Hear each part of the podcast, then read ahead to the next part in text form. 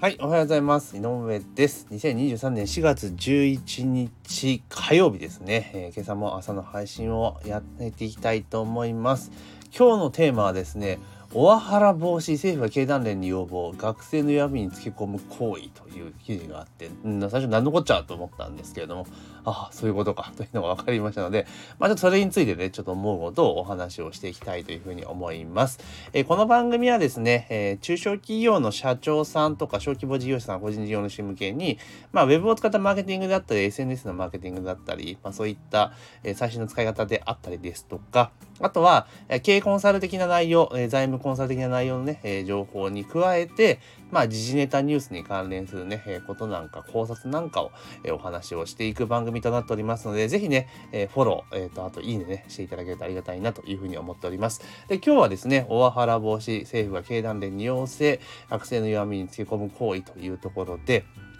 オワハラって何かっていうと最初何のことよく分かんなかったんですけど要は就職活動やめてくださいともう終わりにしてくださいっていうやつですね。要は自分とこ取りたい学生のあの内定出した後ねもう就職活動やめてと。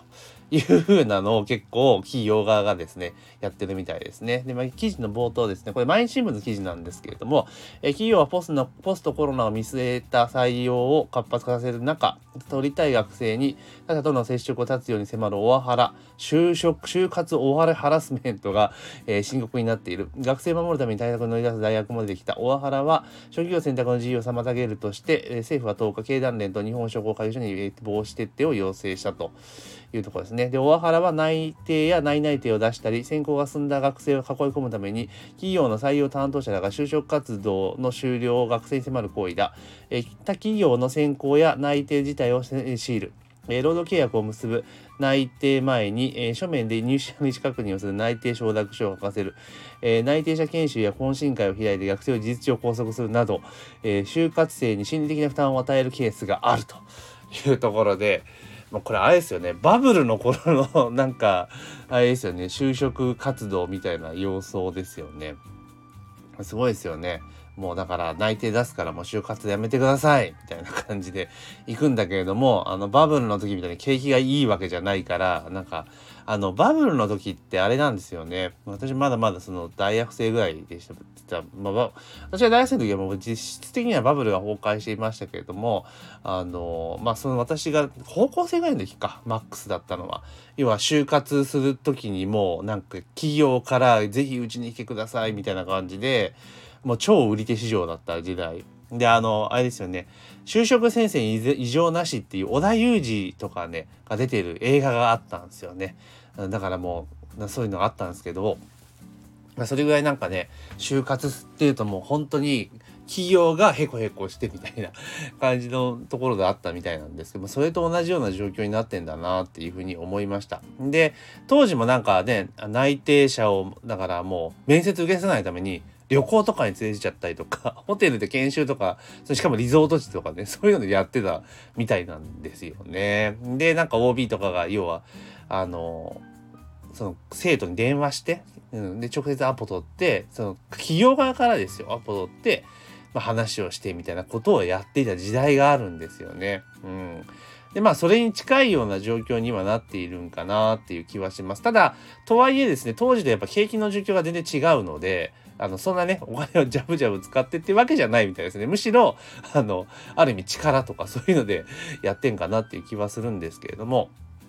まあ、ただ、まあ、この先ですね、人が足らなくなることは容易に想像はできるので、やっぱここでやっぱ人は採用しとかないとダメなんですよね。今度は少子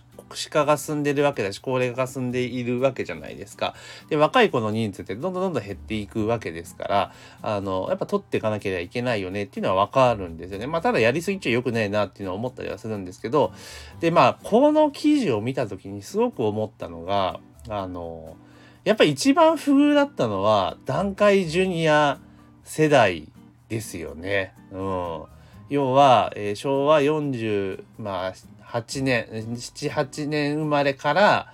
まあ、そっから、うん、10年続10年ぐらいかな。要はその世代ってまあ我々世代なんですけれども要は子供の時からね親親からは一生懸命勉強していい学校行って、えーいい学校行ってね一生懸命いい学校行っていい企業に勤めたらもう一生安泰だと。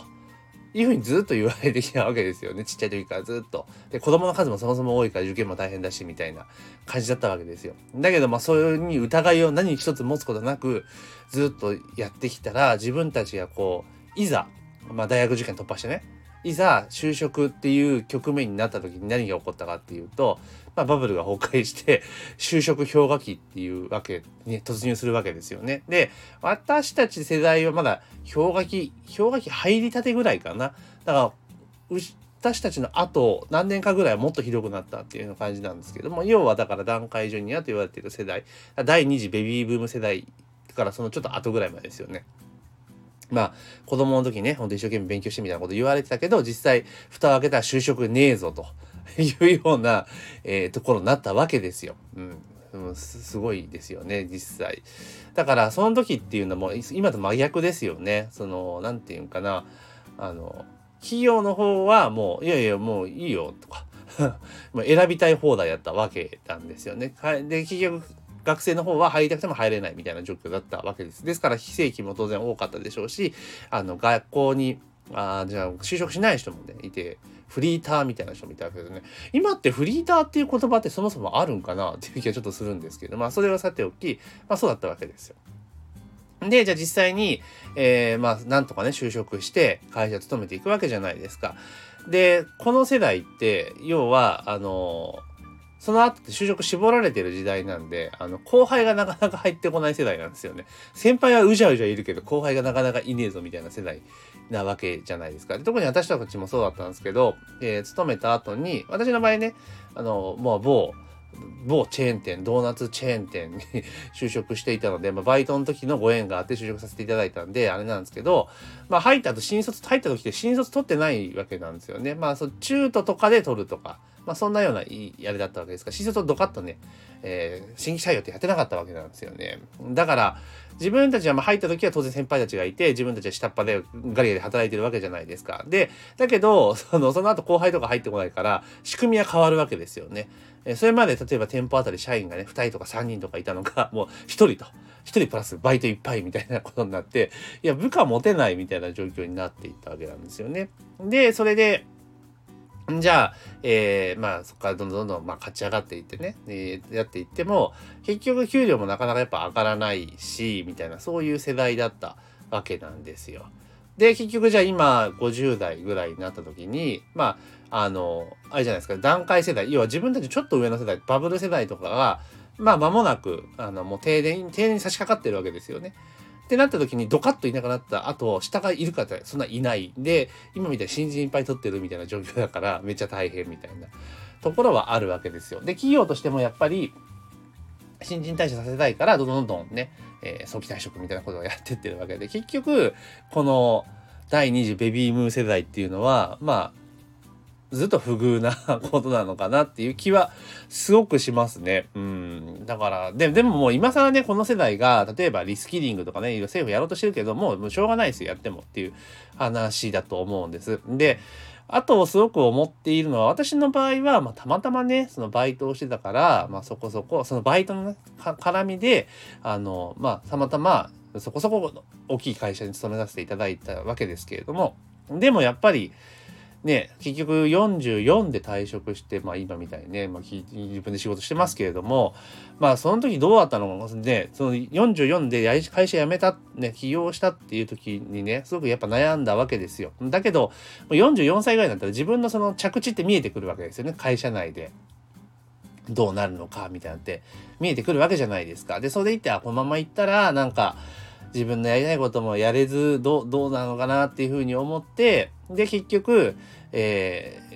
定年退職してみたいな感じで終わるぐらいだったら、まあ、好きなことやりたいなとストレス感じず好きなことやりたいなと思って今起業したわけなんですけれども要は自分たちの同世代が今会社で行くとその、まあ、一一応ね上場企業さんなんであの人事とか出るわけじゃないですか公開されてますよね。だ見ていくと大体同世代であの勝ち上がった人間が あの偉くなってるなと、うん、だからああやっぱり二極しちゃうんだなっていうのはあったりします。で、まあ、それでね例えば50代60年間いたところでで60歳になって今ってもう60歳で定年退職してってその後悠々自適ってことありえないわけじゃないですかだから仕事とかってことバンバンしていかなきゃいけないってことを考えたらむしろ40だから5とかぐらいである意味起業しちゃった方が個人的にはいいんじゃないかなってもちろんサラリーマンの方が楽ですよ。あの保証されているしね、あの、なんつうのかな、社会的地位も高いから、信用度はっていうことがね、高いから、その方がいいかもしれないけど、でもストレス感じながらやっていくってことを考えて、その60歳以上の先のことを考えると、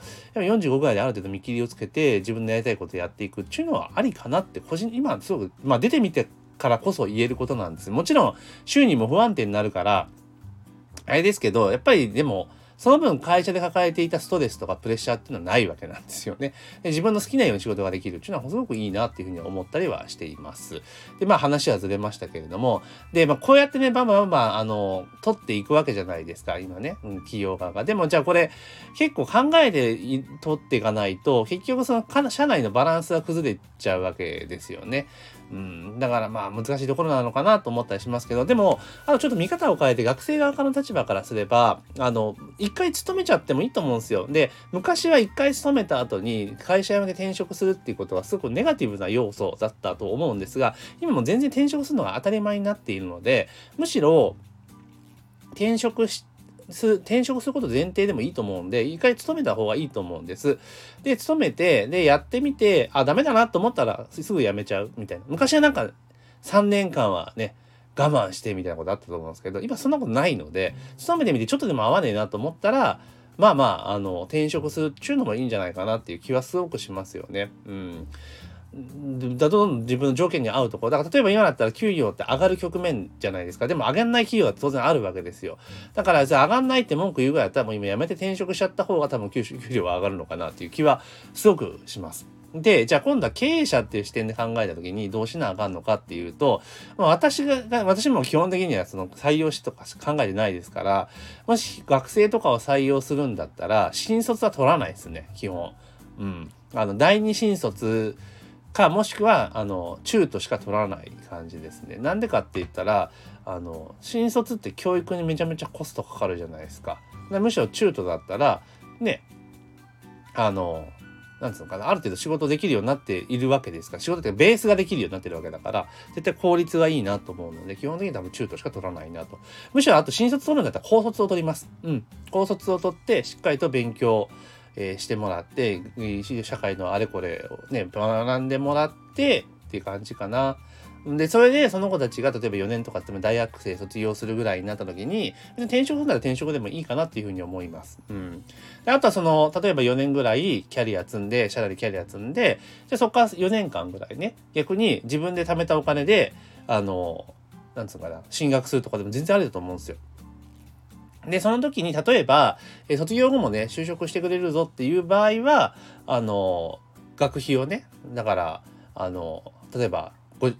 半分支援するよとかね、そういうのでもいいかなっていうふうに思ったりはします。まあ何せですね、学生の囲い込みっていうことをしていかなきゃいけないんですけど、こういったオワハラとかってそうやってね、やれってどちらかからが強くね、出ちゃうと、後々絶対にですね、その企業と本人なんで絶対しこりとか溝はできちゃうと思うので、むしろこんなことしないで、あの、好きなところを受けてくださいっていうふうにした方がいいと思うんですよ。で、あの、企業選ぶのは学生なんで、うん。で、それで学生に選ばれたいように媚びを売るとかではないですよ。うん、選ばれたいような会社とかにしていった方が個人的にはいいんじゃないかなというふうに思います。まあ今回ね、このオワハラ防止っていうのを見た時に本当にもうこの本編とはね、あの、ね、話題がそれちゃいますけど、あの、段階ジュニアって本当に不遇な 生涯を終えるんだなっていうふうにちょっと思ったりします。まあ、とはいえね、まあ、段階ジュニア世代でもね、人生100年時代ってあと半分ありますから、そう考えると、あの、もういろいろちょっと人生の振り方を考える時期でもあるんかなっていう気はします。まあ私の場合はね、もうね、自分で仕事してますんで、あの、一生働かなきゃいけないみたいな感じですけど、まあまあそれはそれでね、いいのかなっていうふうに思いました。ということで今日かなり雑談みたいなお話になっちゃいましたけれども、えー、大原防止政府が経団連に要請、学生の弱みつけ込むと、就職活動やめろとね、いうようなことは問題になっているようなので、まあそれをの記事をね、読んで、まあ、あの段階中にやって不遇だなっていうのを思ったんで、ちょっとね、えー、愚痴みたいな 音声になりました。というところで、えー、ぜひですね、番組のフォローとね、いいねをしていただけるとありがたいなというふうに思います。また感想とかね、え、コメント入れていただいたりですとか、あとはレターでこんな話をしてほしいっていうことがありましたら、ぜひね、送っていただければというふうに思います。というところで、えー、今朝の音声は以上となります。今日も一日頑張っていきましょう。